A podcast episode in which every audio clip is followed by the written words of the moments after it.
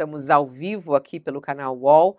E o UOL e Folha retomam hoje as sabatinas da disputa eleitoral de 2022. Como você sabe, no próximo dia 30 de outubro, você vai ter que escolher quem você quer no comando do seu estado e também quem você quer no comando do nosso país. Alguns estados já resolveram essa eleição no primeiro turno, outros ainda seguem em campanha na disputa do segundo turno. Esse é o caso do Rio Grande do Sul. É por lá que a gente começa as sabatinas UOL e Folha. Lá para o segundo turno tem a disputa entre Onyx Lorenzoni, que saiu à frente no primeiro turno, com 37,5% dos votos, e em segundo lugar está Eduardo Leite, que era o governador do estado, eh, com 26,81%. Os dois disputam, então, no dia 30, quem será o governador do estado do Rio Grande do Sul a partir de 2023. E é com Eduardo Leite que a gente começa a nossa sabatina, lembrando que convidamos também a participar conosco o candidato Onyx Lorenzoni, que infelizmente não aceitou ao nosso convite para participar dessa sabatina, o que eh, nós, eh, inclusive, lamentamos pelo fato de o eleitor do Rio Grande do Sul não ter acesso às informações eh, da campanha e dos objetivos de Onyx Lorenzoni nessa disputa. Comigo nessa, nessa sabatina, vamos já colocar aqui, Eduardo Leite já está conosco ao vivo. Olá, governador, candidato Eduardo Leite, bom dia, seja bem-vindo aqui à sabatina UOL Folha. Bom dia, bom dia Fabiola, bom dia também Alexa, Bombig, é um prazer conversar com vocês aqui. Convidamos aqui uh, Alberto Bombig, que é nosso colunista no UOL de política. Olá, Bombig, bom dia para você. Bom dia, governador é, candidato, né? Que eu estou com, com o frescor da sua passagem pelo governo na cabeça.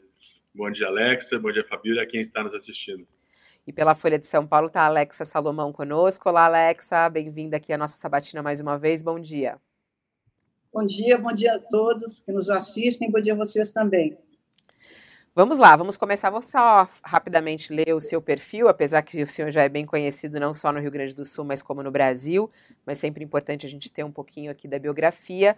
O ex-governador do Rio Grande do Sul, Eduardo Leite, tem 37 anos, nasceu em Pelotas, é formado em Direito e filiou-se ao PSDB em 2001. Concorreu já algumas vezes em eleições, em 2004 concorreu a, a vereador, eh, não teve eh, sucesso, mas em 2008 sim, foi eleito eh, e concorreu em 2013 eh, a prefeito de Pelotas, venceu, foi prefeito em 2018 foi eleito governador do Rio Grande do Sul. Se afastou uh, recentemente do estado para talvez disputar aí uma vaga na presidência e acabou voltando ao estado para disputar uma vaga como governador. No primeiro turno das eleições, teve 26,81% dos votos, muito próximo, inclusive, do terceiro colocado, e está na disputa do segundo turno com o Onyx Lorenzoni, que é, ficou em primeiro lugar nesse primeiro turno com 37,5% dos votos. Vou fazer logo a primeira pergunta e, na sequência, a gente já solta o cronômetro de uma hora para essa nossa conversa. Candidato, uh, começo justamente falando sobre o apoio uh, de Edgar Preto, do PT, à sua candidatura. A gente sabe que alguns é, apoiadores dele na campanha passada, como Manuela Dávila, que é um nome muito forte do Estado, já declarou apoio ao senhor. No entanto, não há ainda um apoio oficial, tanto é, de Edgar Preto, como também do PT. E o que alguns consideram como fundamental para essa sua uh, possível vitória nesse, nesse segundo turno. O senhor pretende correr atrás desse apoio? Como é que está essa negociação? Bom, Fabiola, eu tenho dito e salientado o seguinte: ninguém tem votos. Todos nós tivemos votos naquele domingo, naquelas condições de temperatura e pressão, vamos dizer assim. Né? Uh, ninguém leva votos para casa, ninguém guarda votos na gaveta, no cofre ou em qualquer lugar. No dia seguinte da eleição, todos nós, eu e o meu adversário, e também aqueles que não passaram ao segundo turno, têm zero votos. Então, é uma nova campanha, é uma nova eleição. E nós estamos conversando com outros partidos, sim, e temos apoios de outros partidos que uh, não passaram ao segundo turno. No caso do PT, eles estão focados na sua eleição uh, nacional, na eleição para a presidência da República. A nossa eleição é uma outra eleição, então nós não encaminhamos um pedido de apoio formal, mas acho que há uma convergência daquilo que não se quer para o Estado, né? e não se deseja um caminho que é uma aventura, que é uma aposta e que apresenta preconceito, né, e falta de projetos para o estado do Rio Grande do Sul, que é o do nosso adversário. E esta convergência do que não queremos, ela é já bastante importante para o estado do Rio Grande do Sul para se encaminhar uma vitória nesse segundo turno. Então, não se trata sobre construção de apoios formais, né, embora meu perfil sempre tenha sido e seja o do diálogo respeitoso. Né? Conversei com o candidato Edgar Preto, tanto quanto conversei com a ex-deputada Manuela, com o ex-governador Tarso Genro, que eu respeito, embora tenha diferenças programáticas né, com eles e eles comigo, mas que temos uma convergência em torno do que pensamos da democracia, do fortalecimento das instituições é, aqui no nosso estado também. Candidato, o fato do senhor não ter, não ter declarado o voto em Lula no segundo turno, apoio em Lula no segundo turno, não atrapalha essa, essa negociação? Não é isso que emperra? E eu pergunto, sendo o senhor um adversário direto do chamado bolsonarismo aí, né, no Rio Grande do Sul, o seu adversário era foi ministro Jair Bolsonaro, comunga e compartilha de várias ideias do presidente. Por que o senhor reluta em, em, em se aproximar da, do, se aproximar mais do PT, das ideias do Lula, da frente aí que o Lula está tentando montar, né? Até o João Amoedo, do Novo, já declarou voto no Lula. É, a Simone Tebet, né, com quem o senhor se entendia muito bem também, é, até conversaram na montagem de uma chapa, está com Lula, um pedaço do PSDB, não todo ele, mas a, a gente do PSDB também com Lula, do seu partido. O, o que o impede de fazer esse, esse movimento em direção ao Lula? Bom, Big, João Amoedo, Simone Tebet e esta parte do PSDB a que te referes, que tem apoiado, não são candidatos nem líderes de projetos políticos neste momento, numa eleição. São duas eleições no dia 30 de outubro, uma para governador e outra para presidente da República. Não é uma eleição, não é pacote fechado, é uma eleição para governador, que vem primeiro, inclusive o primeiro voto é para governador, e a outra é a eleição de presidente. O Brasil é muito importante, sem dúvida nenhuma, a eleição para presidente é importante, mas o Rio Grande do Sul também é. Né? O nosso estado tem uma tradição política e precisa debater os seus assuntos locais. Eu sou líder político de um projeto para o estado do Rio Grande do Sul e quero centrar e preciso centrar o debate nos assuntos do estado tratar da eleição nacional dentro desse processo da eleição estadual não atende ao propósito de discutir um projeto do Rio Grande do Sul. Aliás, só atenderia ao propósito do meu adversário, pela sua ausência de projetos, pela sua ausência de propostas, pela sua incapacidade política e administrativa demonstrada ao longo da sua história. Ele não quer debater Rio Grande, ele não quer debater uh, uh, projetos, ele não quer debater Mas, a sua candidato, incapacidade política. Nesse ponto que é a pergunta do Bombig, né, por exemplo, é, a, a, sua declaração uh, de voto, ou um ou outro, poderia lhe atrapalhar na disputa é, estadual? E a gente falando do ponto de vista político, eu sei, o senhor tem o foco claro no seu estado, é onde o senhor vai atuar, vai ser governador. Mas a gente sabe que essa declaração nacional, ela pode dar ou tirar votos. Uma declaração de voto em Lula tiraria voto no seu estado, é isso?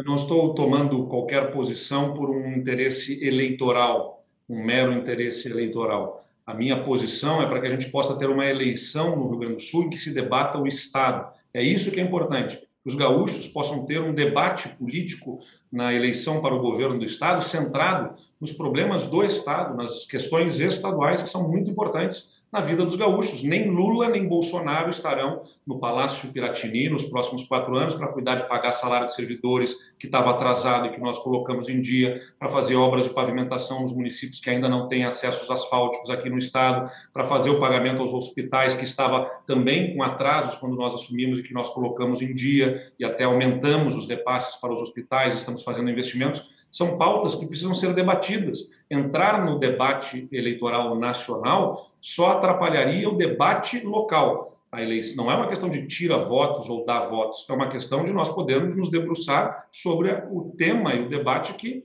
deve interessar e importar na eleição local. O senhor falou que, vai, que, que está neutro né, nessa disputa, mas o senhor vai votar nulo ou não? Tem, tem o seu candidato, mas prefere não revelar? Eu reservo meu direito como cidadão que eu sou nesta eleição nacional, sou líder de um político, sou líder político de um projeto para o, estado do Rio Grande do Sul, na eleição que eu estou participando. E na eleição nacional, como cidadão, não revelarei meu voto, mas eu terei um voto lá como cidadão uh, para um dos candidatos. Ah, o senhor vai votar então num dos candidatos, não vai anular seu voto, mas não vai não revelar. Anulei, não Tá. Não quer, nem, não quer nem dizer em quem não vai votar, porque isso já ajuda também. Eu, eu respeito aqueles que uh, façam até o voto branco e nulo, né? mas entendo que essa eleição precisa ter a escolha uh, de um dos candidatos. E eu vou reservar o direito de não manifestar o meu voto, e nem no que eu não voto, obviamente. Né? Governador, candidato, agora a disputa é para voltar a ser governador. Pode chamar de Eduardo, não tem problema, que aí vai estar sempre certo. é, candidato, o, o senhor mencionou aí as diferenças uh, programáticas com o PT, mas para fazer uma aliança com o PDT, o senhor anunciou que não vai privatizar o Banrisul. O senhor, por excelência, fez uma gestão liberal. É, diante dessas alianças novas que, que o senhor teve que fazer, a gente pode esperar um segundo mandato menos liberal? É, como seria um segundo mandato do Leite agora? Não, não, não se trata de fazer uma interferência no programa de governo, nem é cabido isso, né? nem, nem, nem é cabível que a gente tenha uma uh, alteração do plano de governo, uh, mas a gente pode, como é próprio da política, fazer concessões pontuais para poder salvar o mais importante. O mais importante no Rio Grande do Sul é salvar justamente o que nos trouxe até aqui para um Estado saudável, que consegue pagar as suas contas. O meu adversário aqui Alexa, está prometendo desfazer reforma da Previdência que foi feita, está prometendo retomar benefícios e vantagens em carreiras de servidores públicos que quebraram o Estado no passado. Ele está prometendo suspender o processo de privatização da companhia de saneamento. Ele vai desfazer as conquistas da, do, do que nós tivemos com muito esforço nesses anos para colocar o Estado em pé para equilibrar as contas do Estado. Ele está prometendo botar a mão no dinheiro do Banrisul, do Banco do Estado, que vai quebrar o banco, porque o Banrisul tem as suas reservas, como qualquer banco, né, em títulos do Tesouro, uh, uh, são 46 bilhões de reais que o Estado tem, ele está dizendo que vai botar a mão nesse dinheiro, vai botar a mão no dinheiro do banco. Então, para poder salvar né, e defender o Estado de uma ameaça de um populismo fiscal uh, e de uma demagogia absurda que é uh, representada pelo meu adversário, absurdamente irresponsável com o futuro do Estado, a gente faz sim composição e alianças e até concessões políticas. Mas o programa né, que nós representamos é conhecido, é que o que busca um Estado é, enxuto, é, equilibrado, mas que tem sensibilidade social que combate com firmeza a criminalidade, com polícia na rua, mas que olha também com atenção para ações de assistência social, de transferência de renda, como a gente criou aqui o pioneiro programa Devolve ICMS. É o primeiro estado do Brasil que devolve imposto para famílias de baixa renda, devolvendo o que é o, o, o correspondente a todo o imposto que essas famílias que estão no cadastro único, são 500 mil famílias, mais de um milhão e meio de gaúchos, que têm o direito de receber todo o imposto que pagam na alimentação, no transporte, no gás, devolvido para elas. Então, a gente sempre combinou, na nossa forma de condução do Estado, o olhar para um Estado que se organiza financeiramente, que, consequentemente, precisa fazer reformas, se modernizar, mas que tem sensibilidade social e cuida das pessoas que mais precisam, de forma responsável também. Bom, eh, voltando um pouquinho para a política e falando um pouquinho sobre bolsonarismo, esse é um, um, assunto importante que tem a ver em todos os estados também, inclusive no seu estado, eh, que teve maioria de votos para Bolsonaro. Ontem, eh, o candidato Luiz Inácio Lula da Silva falou que o bolsonarismo está criado no Brasil e que é preciso que a sociedade brasileira seja conscientizada. eu estava entrevistando há pouco o Marcelo Freixo, que foi derrotado eh, no estado do Rio de Janeiro para um candidato bolsonarista. O senhor está numa disputa com um candidato bolsonarista. Como é que o senhor entende o bolsonarismo no Brasil nesse momento? O que, que isso significa na sua análise e como lidar com isso? Olha, uh, antes de tudo, né, eu sempre ressalto mais do que uh, haver a crítica ao Bolsonaro por posições, é preciso entender por que, que uma massa da população, um grupo grande né, de cidadãos, se associa e, que, e, e defende isso. Muito em reação também a outras uh, formas de atuação política que acabaram gerando esse tipo de reação na sociedade, nitidamente, casos, escândalos de corrupção e outros que geraram esse sentimento e que acabaram sendo canalizados para uh, uma insurgência e até um ataque às instituições, muitas vezes. Então, a gente precisa fazer uma análise bem mais ampla disso. Né? O que vai ser reservado, sem dúvida nenhuma, uh, para o momento seguinte às eleições. Nesse momento, eu busco defender o meu Estado e proteger o meu Estado de uma posição política que é preconceituosa, agressiva, sem projeto, né, dentro do que eu eh, já mostrei à população gaúcha da forma como eu ajo, que é, pelo contrário, né, a essa posição, a do diálogo, a que respeita as diferenças, a que tem posição firme sobre os assuntos, convicções muito claras sobre o papel do Estado na economia, como é que o Estado deve se organizar, as, os programas sociais que devem ser desenvolvidos. Nós temos agenda, temos projeto, temos propósito, mas nem por isso passamos por cima de quem pensa diferente. Sempre respeitamos as instituições, uh, os partidos políticos, as forças da sociedade, a imprensa, no seu papel de fazer a crítica, né? E como eu sempre disse, a imprensa livre para criticar e para ser criticada também. É, dentro de uma democracia saudável, é isso que a gente busca. Mas, claro, a crítica dentro do que é razoável, dentro do que é aceitável, não simplesmente tentando destruir reputações né, e destruir instituições, como que a gente observa. Então, a minha luta é para que a gente possa mostrar à população que há um caminho que não é tolerante com a corrupção e que não é uh, também intolerante com as pessoas, né, com a diversidade da nossa população. Governador. Ou seja, não, é, é, até interessante isso que. Perguntar. Ah, ah, ah. Desculpa, Alexa, que ele estava falando, só falando agora que há uma alternativa. Eu só queria ouvir se é essa frase. Há uma alternativa ao bolsonarismo? É isso, o, o candidato? A alternativa que eu busco representar aqui. Nós, eu mesmo, né, e o projeto que eu represento, são sobreviventes da guerra política.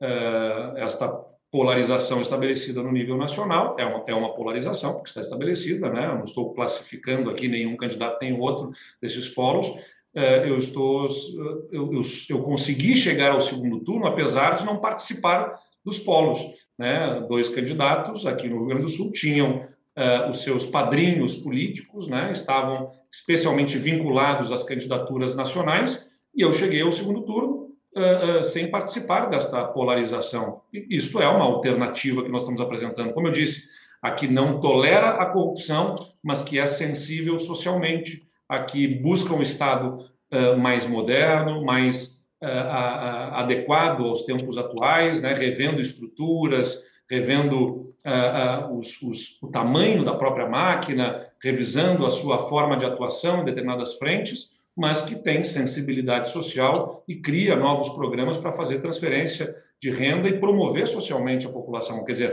não precisa ser uma coisa ou outra. Ou respeita a cultura, ou é firme nas ruas combatendo a criminalidade. Eu não entendo que deva ser uma coisa ou outra. Eu acho que tem que combater com firmeza a criminalidade, mas tem que ser, sim, é, é, sensível e prestigiar, por exemplo, manifestações culturais nas suas diversas formas. Né? A cultura não pode ser o que o governo acha que tem que ser. Ela é manifestação do povo, nas suas diversas formas, e há que ser respeitada, e o governo tem que alimentar e dar instrumentos e financiar e ajudar para se desenvolver nas diversas manifestações culturais, o que é próprio, né, o, que, o, que emana do povo, e não o que o governo gosta, o que o governante é, curte né, apenas. Governador, é, o senhor mencionou isso eh, sobre a onda, ah, sobre a onda conservadora.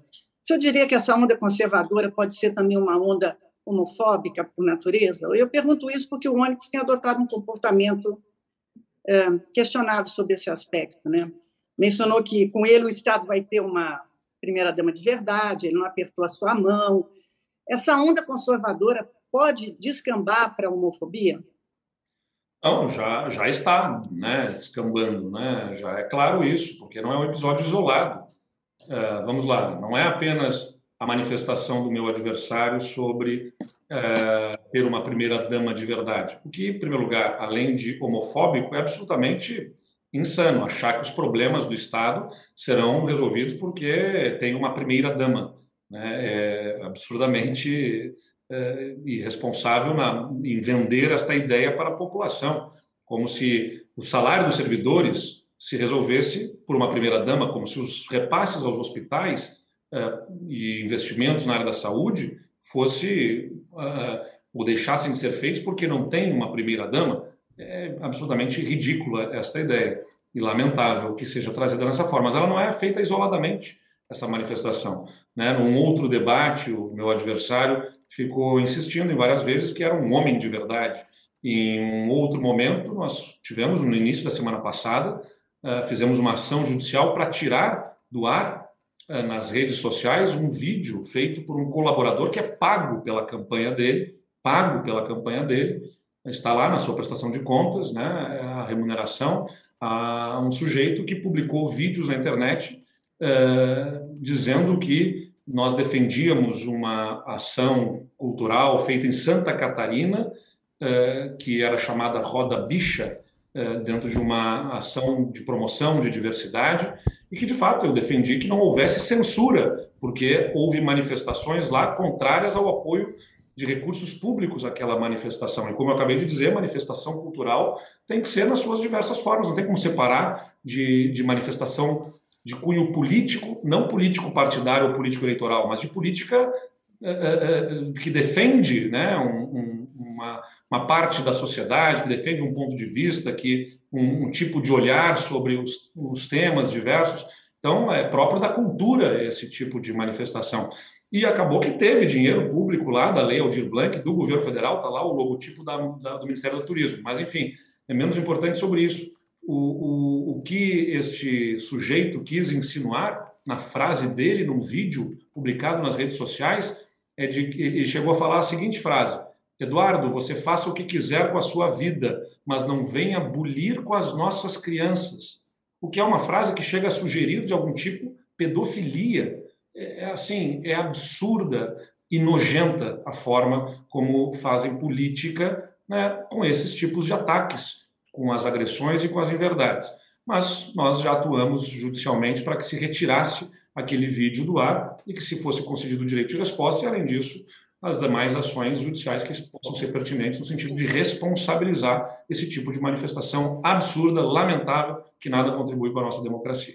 Quando o senhor estava falando sobre a história da primeira-dama, é, me veio aqui a, um pouco da sensação de que o senhor estava falando também de machismo, né? O senhor não chegou a usar essa palavra. É, o senhor considera o seu adversário, Onyx Lorenzoni, machista, homofóbico, diante disso que o senhor está falando? O, o, ele, ele incentiva, no mínimo, esse tipo de comportamento.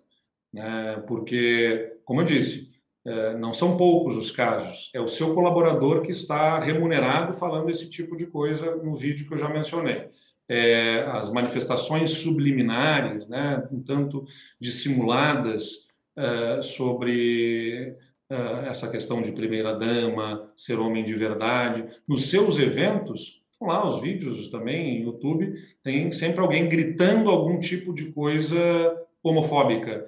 E, recentemente, né, o episódio de um vereador eh, em Cruz Alta, um ex-vereador de Cruz Alta, um município do estado, que estava em cima de um caminhão, né, fazendo campanha para o meu adversário e também com declarações é, claramente é, homofóbicas né, e preconceituosas. Então, é lamentável que façam política dessa forma, enquanto a população quer saber da pavimentação das estradas, quer saber do atendimento de saúde, da ampliação de clínicas especializadas para fazer cirurgias e consultas que estão reprimidas no pós-pandemia, da retomada da aprendizagem eh, em função do período que as crianças ficaram fora da escola, quais são as estratégias para retomar a aprendizagem, da política tributária do Estado para induzir o desenvolvimento. São esses temas que a gente precisa discutir para melhorar a vida das pessoas. E, claro, tudo isso dentro de um ambiente democrático que acolha as pessoas e que não hostilize as pessoas pela sua crença religiosa, pela sua cor, pela sua cultura, pela sua raça, pela sua idade, pelo seu gênero, pela sua orientação sexual, porque isso também é fator de desenvolvimento econômico. Tem mais esse ponto, né? É, é, além de ser uma questão de dignidade, de construção de uma sociedade que se respeita, em que as pessoas se respeitam, o que é importante do ponto de vista da dignidade humana, né? É também economicamente importante, já que algumas pessoas apenas olham pelo viés econômico, muitas vezes, né, se vai crescer, se vai ganhar dinheiro, se não vai.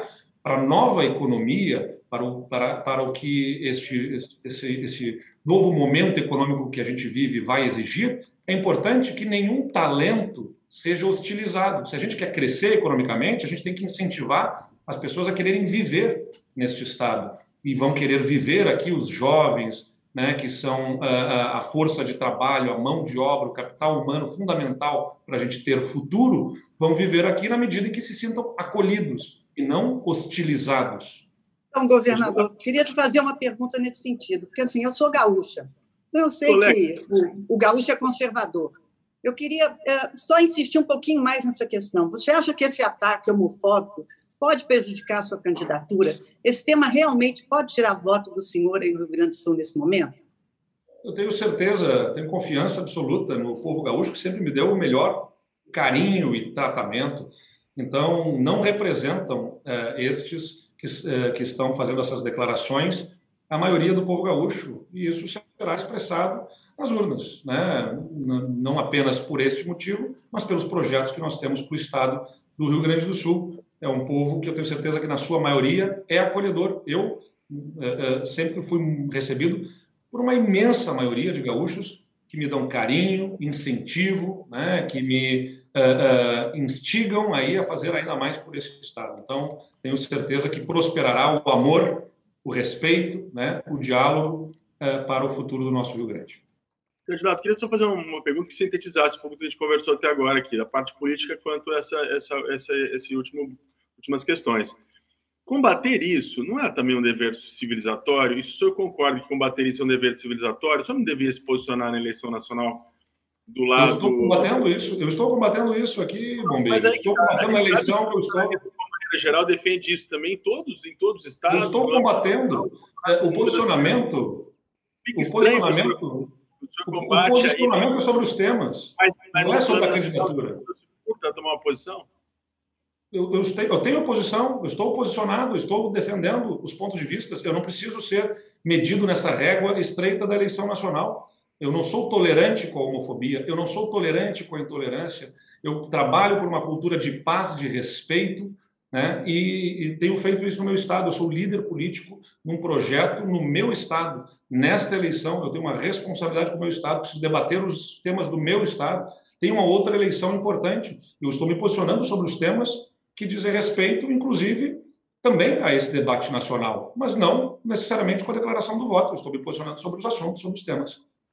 Falando em temas, a gente falou sobre homofobia, eu queria falar também sobre racismo, uh, governador, porque esse é um problema grave no Brasil, racismo estrutural, e no Rio Grande do Sul, né? São vários relatos, e eu acho que o mais recente é o, inclusive, que está no noticiário gaúcho, que é em relação ao cantor Seu Jorge, que sofreu recentemente um, um ataque racista, né? Foi vítima né, de, de racismo, está sendo investigado ainda, né? É, no entanto, ele diz muita grosseria racista, disse o seu Jorge após um ataque num show, imitaram um macaco uh, ali, foi algo extremamente uh, horrível uh, e a gente não tem nem ideia do que é sofrer algo nesse sentido nós aqui como pessoas brancas. Eu queria entender como governador do estado, né, caso o senhor eleito, o que, que o senhor vai fazer para combater o racismo presente no Rio Grande do Sul?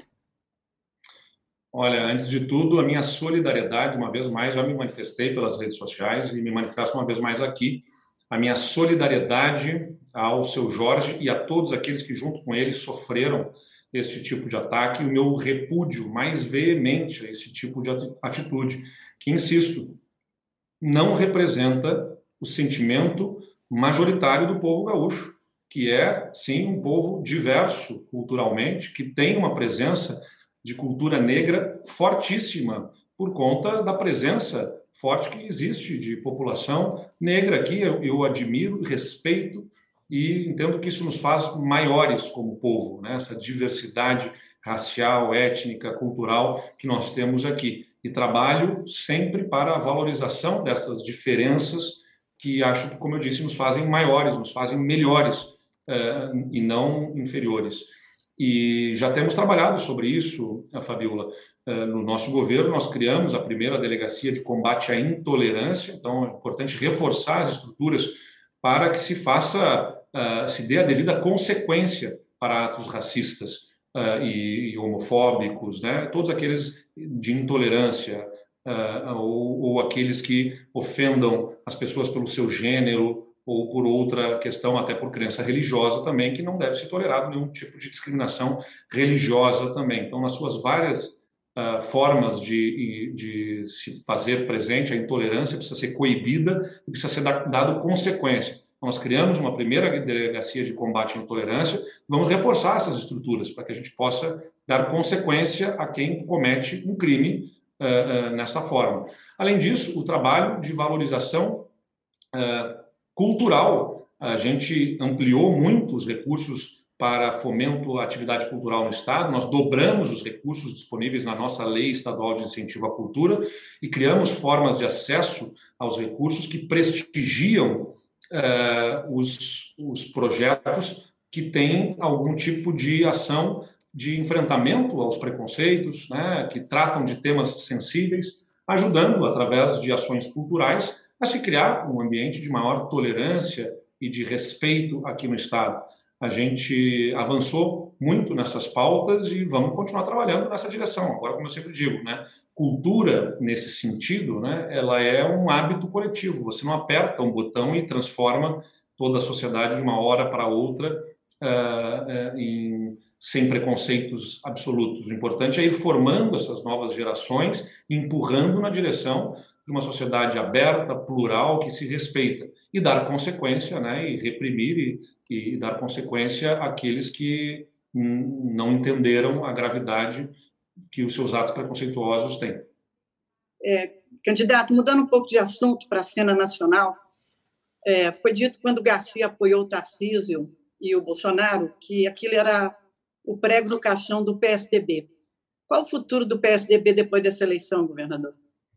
É, vai depender ainda do, das eleições que temos pela frente. Eu fico feliz de estar no segundo turno, junto com outros candidatos do PSDB, né, além do Eduardo Riedel em, no Mato Grosso do Sul, que representa busca representar a continuidade também do governo do governador Azambuja, mas especialmente ombreado aí nesse segundo turno por colegas de partido que têm o meu respeito e a minha admiração, que são a Raquel Lira em Pernambuco e o Pedro Cunha Lima na Paraíba, que especialmente me refiro a eles por conta de serem jovens como eu, eh, novas lideranças que estão assumindo a frente dos seus estados que tenham muita expectativa possam se eleger também. Então, diante do quadro que tivermos ao final deste segundo turno das eleições, certamente teremos que buscar conversar, identificar caminhos para fortalecer um projeto, como eu disse, alternativo a esses que estão hoje polarizando a eleição em nível nacional e que busque representar aquilo que eu já mencionei aqui,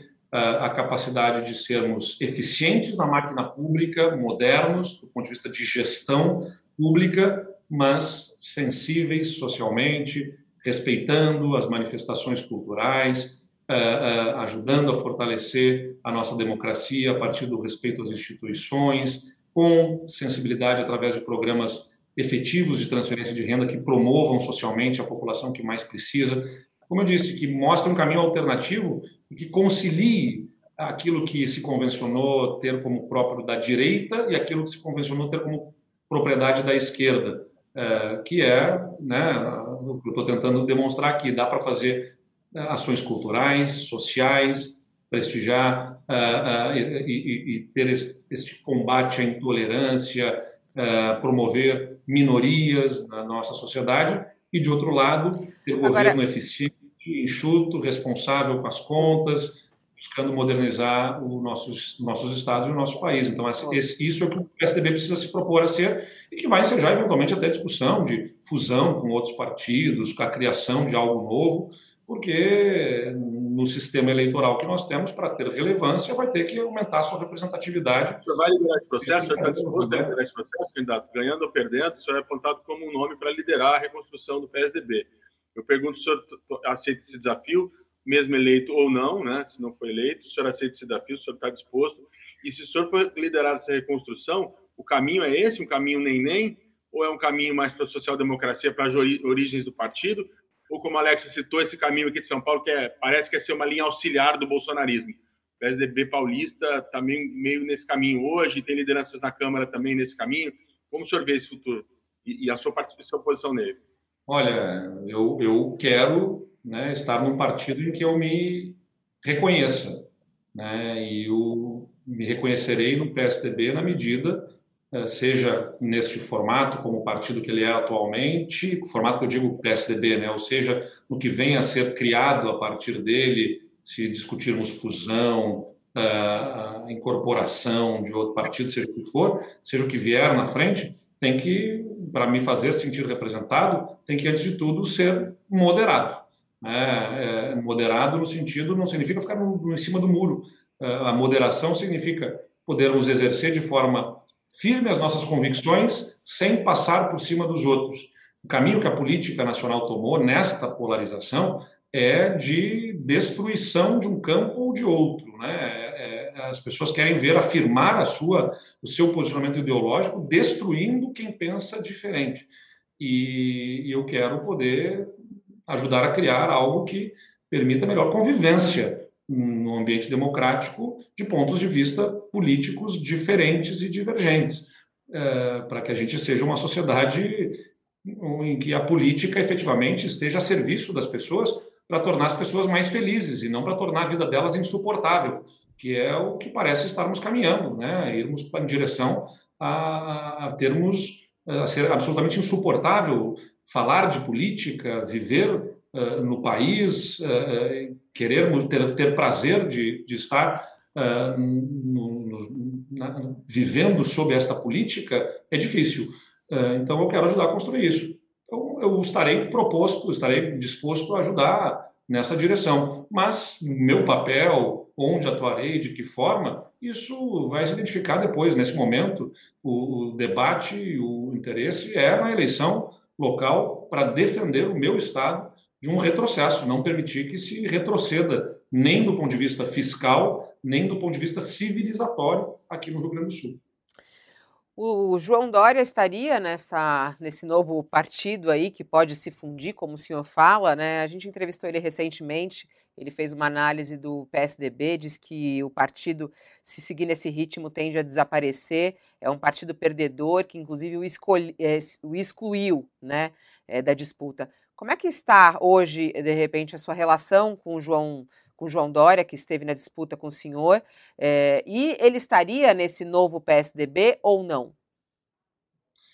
Olha, esta é uma discussão, como eu disse, que será reservada para depois do processo eleitoral. Né? Então, nesse momento, eu me abstenho aqui de fazer manifestações, porque, como eu disse, eu já participo de um outro debate muito mais importante, que é o meu estado, o Rio Grande do Sul, que eu preciso defender aqui como eu disse, da irresponsabilidade fiscal, da intolerância, do preconceito, né, da falta de projetos, da incapacidade administrativa uh, e tudo mais o que é representado pelo meu adversário. Este é o debate que hoje tem toda a minha atenção, todo o meu foco uh, para poder cuidar do meu estado, do povo ao qual eu me dedico neste momento da minha vida pública. E, qual seria o partido? E qual, qual, seria o partido de, de fusão? O senhor falou umas três vezes é, se unir a outro partido. Quais, quais os partidos que poderiam se unir ao PSDB? Não tenho essa leitura imediatamente, que eu estou trazendo é apenas porque a gente tem uma lei eleitoral de partidos políticos que estabelece né, regras uh, da cláusula de barreira, do, de acesso ao tempo de TV, aos recursos e tudo mais, que vai ensejar, pela aplicação dessas cláusulas, uh, para muitos partidos a necessidade de discussão sobre o seu futuro. Né? Então, é natural que se abra um momento de discussão entre esses partidos sobre os seus caminhos, uh, o, o que se está buscando nas reformas eleitorais recentes é diminuir o número de partidos políticos no Brasil. Eu acho que é saudável que a gente busque é, essa diminuição de número de partidos, porque, como sempre se falou, não tem 30 ideologias diferentes, não tem 30 programas políticos diferentes no Brasil. A gente precisa buscar reduzir isso para poder conduzir o eleitor a um melhor processo de escolha uh, uh, do, no que os partidos se propõem a ser, uma, uma espécie de aglutinação de modos semelhantes de pensar uh, para poder facilitar o processo de decisão do próprio eleitor. Posso ir?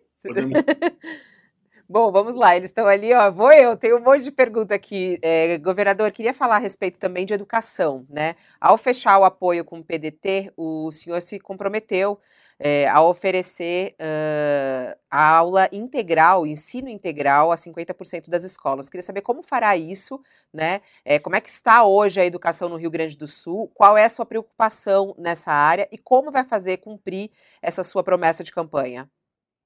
Vamos lá, é importante destacar, Fabiola, que é, né, quando nós assumimos o governo, o Estado ainda vivenciava, a despeito até de esforços feitos no governo anterior, o que me antecedeu, já começava uma discussão importante sobre reorganização da máquina para buscar melhor equilíbrio. O Estado, nos últimos 50 anos, o Rio Grande do Sul, nos últimos 50 anos, viveu 42 anos deles, desses 50, com desequilíbrio nas contas, gastando mais do que arrecadava, com déficit nas suas contas, o que significou uh, muita dificuldade para pagar compromissos básicos. Então, o salário dos servidores estava atrasado, o Estado não conseguia pagar o piso nacional do magistério, precisava fazer um completivo salarial para chegar no valor do piso, estava com uma série de medidas ali que precisavam ser tomadas para ajustar as contas, voltar a pagar em dia, pagar o piso, a gente foi trabalhando nessa lógica. Então, a gente faz reformas, passa a pagar o salário em dia, bota o 13 terceiro em dia, que agora vai ser até antecipado,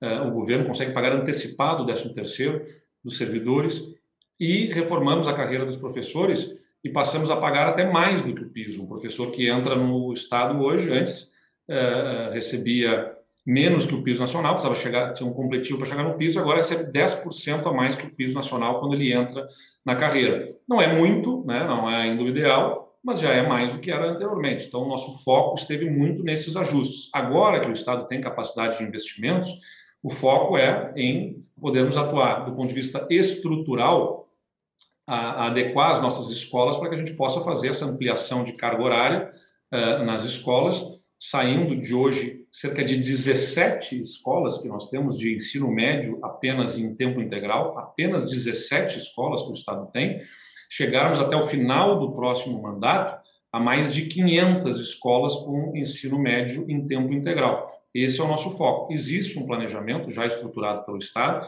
que começa já com o ano que vem, com 140 escolas se tornando escolas de ensino, de, de ensino médio em tempo integral. Isso significa não apenas fazer é importante dizer, reprodução em dois turnos do que se faz num turno. É toda uma remodelagem do currículo, do plano pedagógico da escola, para que possa ser interessante, atraente né, e retenha os alunos. O foco na retomada da aprendizagem também, a gente tem trabalhado fortemente dentro de um programa é, que a gente chama Aprende Mais, em que a gente faz avaliação diagnóstica do desempenho de todos os alunos, identifica as fragilidades e escola por escola, isso é identificado das fragilidades dos alunos. Formamos o material, fazemos o material pedagógico específico para as deficiências mais relevantes, apuradas, e formamos os nossos professores, eh, inclusive pagando a eles uma bolsa para que eles frequentem a formação continuada. A gente remunera 30 mil professores para frequentarem essas aulas de formação continuada, que preparam eles para estes, estas fragilidades e para, para a recuperação da aprendizagem eh, eh, que se observou eh, é mais urgente, mais importante. Né? Já tínhamos um problema anterior à pandemia, temos ainda mais, depois da pandemia, a necessidade de uma recomposição rápida da aprendizagem desses alunos. Então, estamos neste processo para poder garantir avanços importantes aqui na educação do Rio Grande do Sul, que é absoluta prioridade. Eu tenho dito que depois de arrumar a casa, como fizemos no primeiro mandato, o nosso foco agora é arrumar a escola. É, a gente tem feito muita obra, muito investimento para retomar a competitividade, reduzimos impostos, estamos buscando incentivar a inovação no Estado, mas não adianta ter estrada e imposto baixo se não tiver mão de obra qualificada. É importante que o capital humano né, seja preparado para esses empregos do futuro, por isso que a educação tem que ser prioridade, inclusive como foco de desenvolvimento econômico. O Leite, qual que é a sua, a sua posição em relação às escolas cívico-militares que, que os bolsonaristas tanto, tanto defendem? Olha, é, eu acho que elas podem até ser implantadas, mas jamais ser defendidas como a solução da educação, porque elas não têm nem escalabilidade, Alexa, não tem... É, quantas escolas cívico-militares são capazes de serem implantadas? é um número mínimo, absolutamente reduzido. É, não tem uma dezena de escolas nessa condição possíveis de serem implantadas no curto prazo no Estado. É, nós temos só no, da rede estadual de ensino 2.300 escolas. Então, em primeiro lugar, não tem escalabilidade, não tem capacidade de tornar todas as escolas cívico-militares. E nem é razoável que se pense dessa forma. Tê-las como uma opção uh, uh, para determinada parte da população, eu acho que não é um problema. Mas defender que a escola cívico-militar seja a solução da educação é absolutamente fora de cogitação. Governador, eu queria falar sobre a pensão uh, aos ex-governadores. Esse é um assunto também no Estado é, e que causa bastante repercussão. Né? A Ordem dos Advogados do Brasil recentemente manifestou uma nota à contrariedade do pagamento de pensão ou aposentadoria a ex-governadores, como o senhor, por se tratar de injustificável privilégio e transformar o mandato eletivo, atividade temporária e de doação em uma carreira profissional, além de ser uma prática não republicana que fere o princípio da moralidade administrativa. O senhor acha uh, moralmente correto uh, esse, essa pensão? Eu abri mão e não estou recebendo. Sou o único que já, dos que já governaram o estado do Rio Grande do Sul que não recebe esta pensão. Todos os meus antecessores recebem, e eles recebem em caráter vitalício. Né? Já havia uma alteração anterior ao meu mandato, né? que, que era para a partir do meu mandato, uh, ser apenas uma espécie de ajuda de custo para um período subsequente ao mandato, né, que seria de até quatro anos, uh, porque o, aquele que se propõe a governar o Estado, se for um médico, abandona o seu consultório, se for um advogado, deixa o seu escritório, uh, acaba deixando a sua atuação profissional e havia lá o entendimento de que garantir a remuneração por um período era de interesse público para que o governante não estivesse preocupado com o dia seguinte ao seu governo. Não é, eu até entendo dessa forma, não é saudável que você tenha o governador do estado nos últimos meses do governo preocupado em distribuir currículos, porque ele tem relações com muita gente, muita gente com interesse no estado e ele tem muitas preocupações para com o povo do estado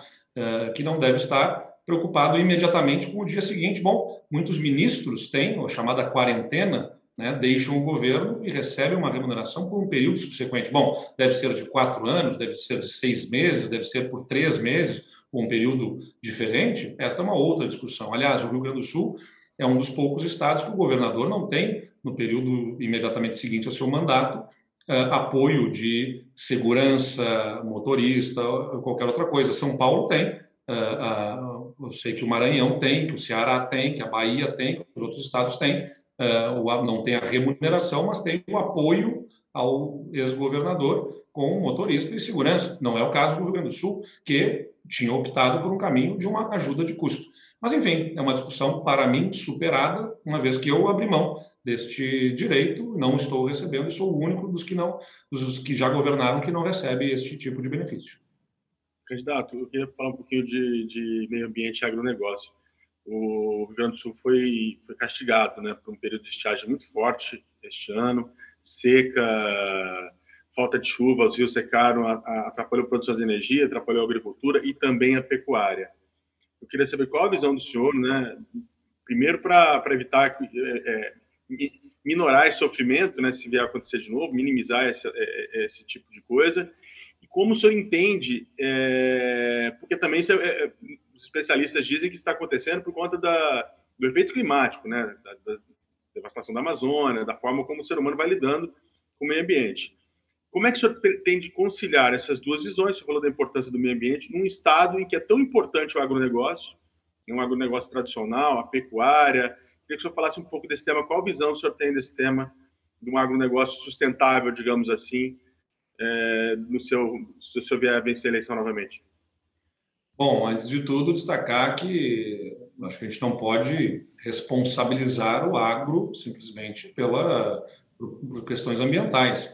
É, acho que há uma maioria, né, imensa maioria de produtores que produz respeitando o meio ambiente. Acho que isso é importante destacar. Agora, é claro que o Estado, né, quando falo Estado, é o poder público, não é apenas o governo do Estado, isso envolve o governo federal. É, é importante que ele tenha política pública na direção de conscientizar, de punir quem faz errado, porque o interesse da sociedade, do planeta, é maior no sentido de é, diminuir os efeitos das mudanças climáticas sobre a, a vida humana no planeta, então, e todas as formas de vida, na verdade, no planeta. Então, vamos lá, duas partes aqui. Do ponto de vista do agronegócio, para proteger o agronegócio, é importante avançar nos programas de irrigação.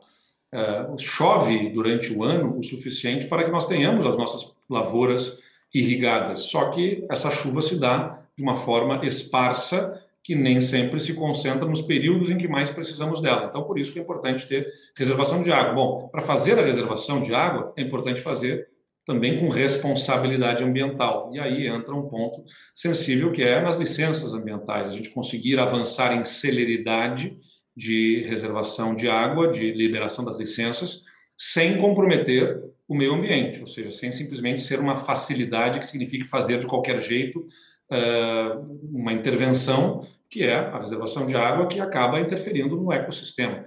Por isso que a gente está avançando em desburocratização com apoio também dos municípios, ampliando a estrutura de fiscalização e de licenciamento com apoio dos municípios, dando maior competência aos municípios para processos de licenciamento em reservação de água para poder fazer açudes, barragens que ajudem aí na irrigação das nossas lavouras. De outro lado, a gente tem pela Secretaria de Meio Ambiente, na parceria com a nossa Secretaria da Agricultura, e esse ano foi o primeiro ano que a Secretaria de Meio Ambiente participou da organização da nossa maior exposição agropecuária, que é a Expo Inter. Então, a Secretaria do Meio Ambiente está cada vez mais associada também à Secretaria da Agricultura em diversas ações, uh, e uma delas muito relevante é o programa ABC, que é de agricultura de baixo carbono, que é com o trabalho no sentido de incentivar o correto manejo das pastagens uh, para que haja a captura uh, do carbono e, consequentemente, a redução das emissões, a redução uh, líquida, né? ou seja, das emissões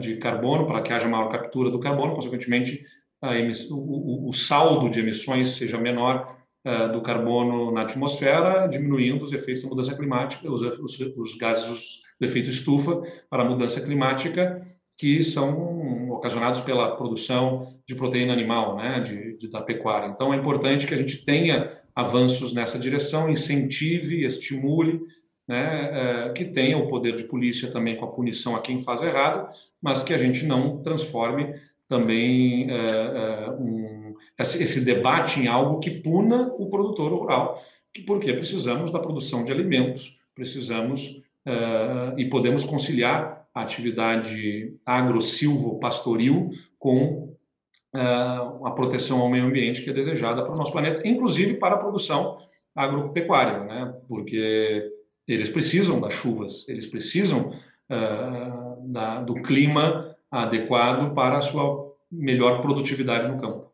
Candidato, queria falar rapidamente sobre contas públicas. É, o seu adversário, Onyx Lorenzoni, diz que foi um erro é, o acordo fechado de recuperação fiscal uh, no Estado, uh, dizendo inclusive que a negociação lá uh, foi absolutamente errada, que a dívida não é essa de 74 bilhões, que houve até um crime, disse ele, né, e disse inclusive que poderia ter sido reduzido, reduzir isso em 15 bilhões, que vai fazer isso caso ele seja eleito. E aí já emendou que também outra questão, que o Estado acaba querendo arrecadar mais e não reduz impostos, e uma das ações dele é reduzir o ICMS. Então, queria saber é, a respeito disso, se o senhor considera que foi um erro ou não a negociação com o governo federal e também se vai reduzir ICMS caso seja eleito. Absoluta demagogia do meu adversário, que é importante lembrar. Em três anos de governo, foi ministro em cinco pastas. Não porque seja bom, mas porque é incapaz, tanto politicamente quanto administrativamente, incapaz de gerenciar uma pasta, tanto do ponto de vista político quanto administrativo. É, e é, me basta também lembrar isso. A relação da dívida do Estado com a União é uma relação credor e devedor. O devedor, o Estado, o credor, a União. Quem é que estava lá na União como ministro da Casa Civil quando se votou o regime de recuperação fiscal, quando se encaminhou o processo da recuperação fiscal? Quem é que estava lá ao lado do presidente? Quem é que se diz tão próximo do presidente da República e não fez com que ele mudasse pelo lado do credor a posição em relação ao devedor? O meu adversário. Pois o que deixa claro que é absolutamente demagogia do meu adversário. Existe uma relação credor-devedor que não é só do Estado do Rio Grande do Sul. Todos os outros estados, ah, na sua imensa maioria, têm alguma relação de dívida com a União. Ah, e se o Estado e as regras da, do, do contrato da dívida feitos lá na década de 90 foram as mesmas para o Rio Grande do Sul quanto para outros estados. Tratar sobre o que não devemos aqui significa uma discussão muito mais ampla do que a do Rio Grande do Sul. A de outros estados também, o que significaria algo possivelmente trilionário para a União, que por isso mesmo não, não admite negociação nessa direção. Uhum. Acho que é saudável que possamos discutir politicamente, mas juridicamente o Estado tinha uma liminar que nos permitia não pagar a dívida. Ele pagava a dívida conforme o contrato até 2017, suspendeu o pagamento da dívida em 2017 por força de uma liminar, e quem é que estava atacando a liminar? O credor a União a partir do seu advogado-geral da União, né, escolhido pelo presidente da República. Estava atacando a liminar conferida ao Estado do Rio Grande do Sul para que o Rio Grande do Sul voltasse a pagar as parcelas integrais da dívida. E para não permitir que o Estado pagasse imediatamente as parcelas integrais, nós fizemos a adesão uhum. do regime de recuperação fiscal ao regime de recuperação fiscal, que é o caminho responsável, correto, para que o Estado possa ir organizando as suas contas ao longo dos próximos anos, como nós estamos fazendo, botando as contas em dia, pagando dívidas, regularizando pagamentos eh, e retomando investimentos, inclusive abrindo com isso espaço para redução de impostos, que já estamos fazendo. Nós reduzimos os impostos aqui já no início do ano, antes da redução esta forçada pelo Congresso Nacional. Já no início do ano, já nós já tínhamos feito uma redução importante de alíquotas de ICMS sobre combustível, energia, comunicação. Nós já tínhamos feito no ano passado redução de alíquotas internas do ICMS de 18% para 12%, o que nos permitiu acabar com a diferença de alíquota das compras feitas de outros estados. Então, já tínhamos uma série de medidas nessa Deixa direção. Só Deixa eu só tocar o pinga-fogo aqui, que senão não vai dar tempo. E é importante que a gente tenha isso. Bom, é, peço que o senhor responda sim ou não. Muitas dessas questões o senhor já até falou com a gente aqui, mas acho importante a gente ter só esse recorte que é, que é importante para o eleitor. O senhor é contra ou a favor da legalização do aborto? Acho que neste momento não é o caso de legalizar. Contra ou a favor a descriminalização da maconha? Acho que também o debate para uma legalização seja maior estudo científico e uh, outras formas de construirmos. Uh, só, só sim ou não, por, por, favor, candidata. Os assuntos são mais complexos do que simplesmente sim ou não, Fabiola. Eu não, é. não consigo usar uma ideia sobre o tema em simplesmente sim ou não, em temas absolutamente sensíveis e polêmicos como esse. Então, é, eu sei que tu queres a lead e, o, e, a manchete é legítimo do parte do jornalista. A minha parte com a responsabilidade como, como líder político de, para um projeto no Estado é lidar com a complexidade dos assuntos. São mais complexos do que sim ou não. Então, a legalização das drogas, da, especialmente da maconha, tem que ser debatida, né, sabendo que nós temos outras drogas que são legais o álcool, o cigarro né, e outras drogas que são legalmente aceitas, okay. estabelecidas, e que essa droga ela acaba financiando o tráfico, então o debate pode acontecer nessa direção, mas neste momento eu me mantenho contrário ainda à legalização. O senhor é a favor da cobrança de mensalidade de universidade pública?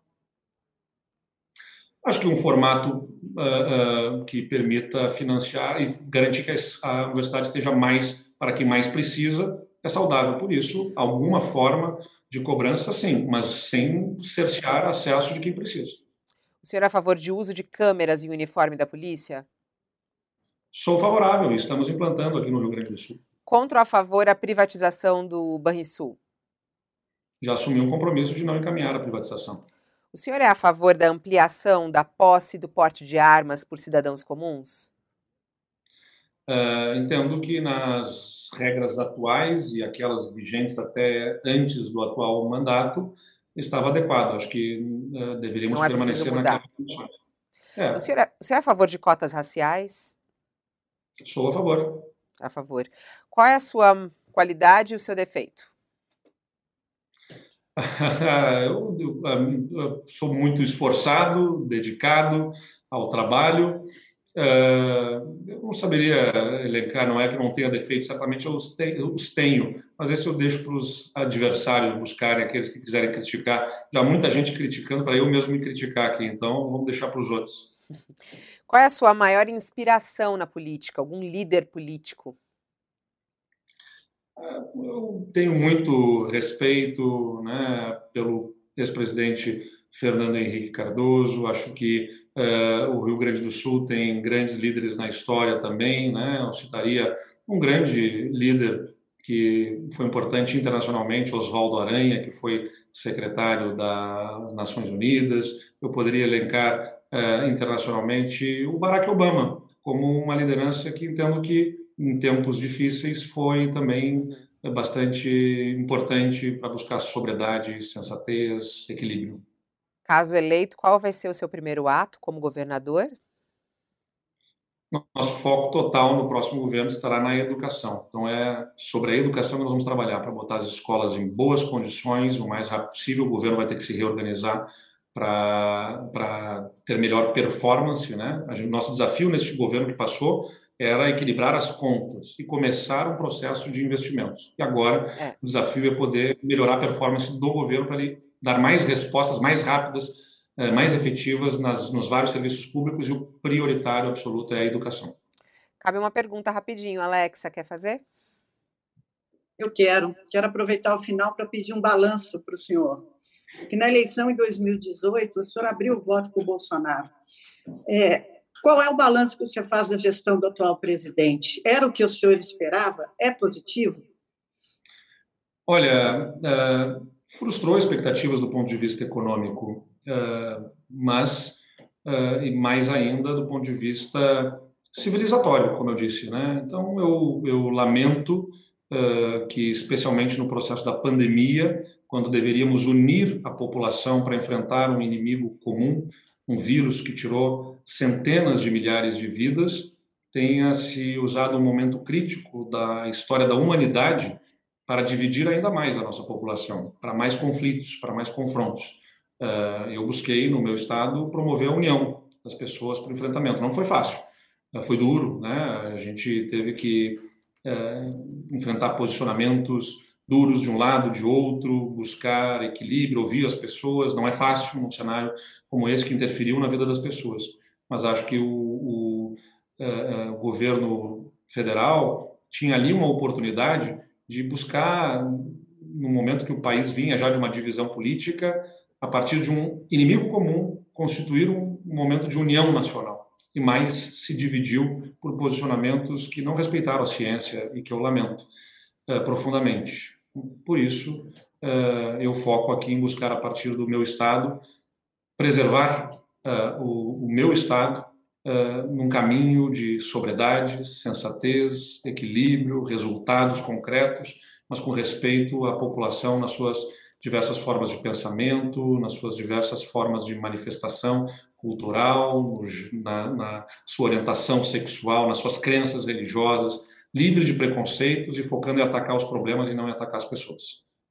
É, muitos, toda hora as pessoas perguntam, né? Tem muita gente perguntando aqui, ah, mas em 2018 ele votou em Bolsonaro no segundo turno. O senhor votou ou não votou em Bolsonaro no segundo turno em 2018?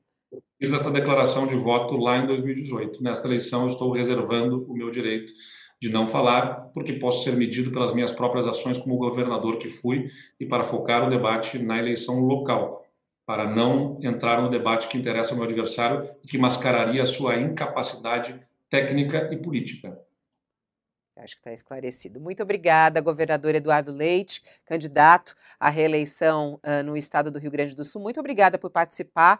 Uh, a gente aqui agradece o UOL e Folha pela participação, uma hora do seu tempo. A gente sabe como uma campanha é corrida nesse segundo turno e lamentamos a não participação, a não aceitação do seu adversário, Onyx Lorenzoni, que não quis participar uh, da nossa sabatina. Muito obrigado, um bom dia ao senhor, boa campanha. Obrigado, bom dia. Tchau, Bombig, muito obrigada. Tchau, Alexa. Até. Obrigado.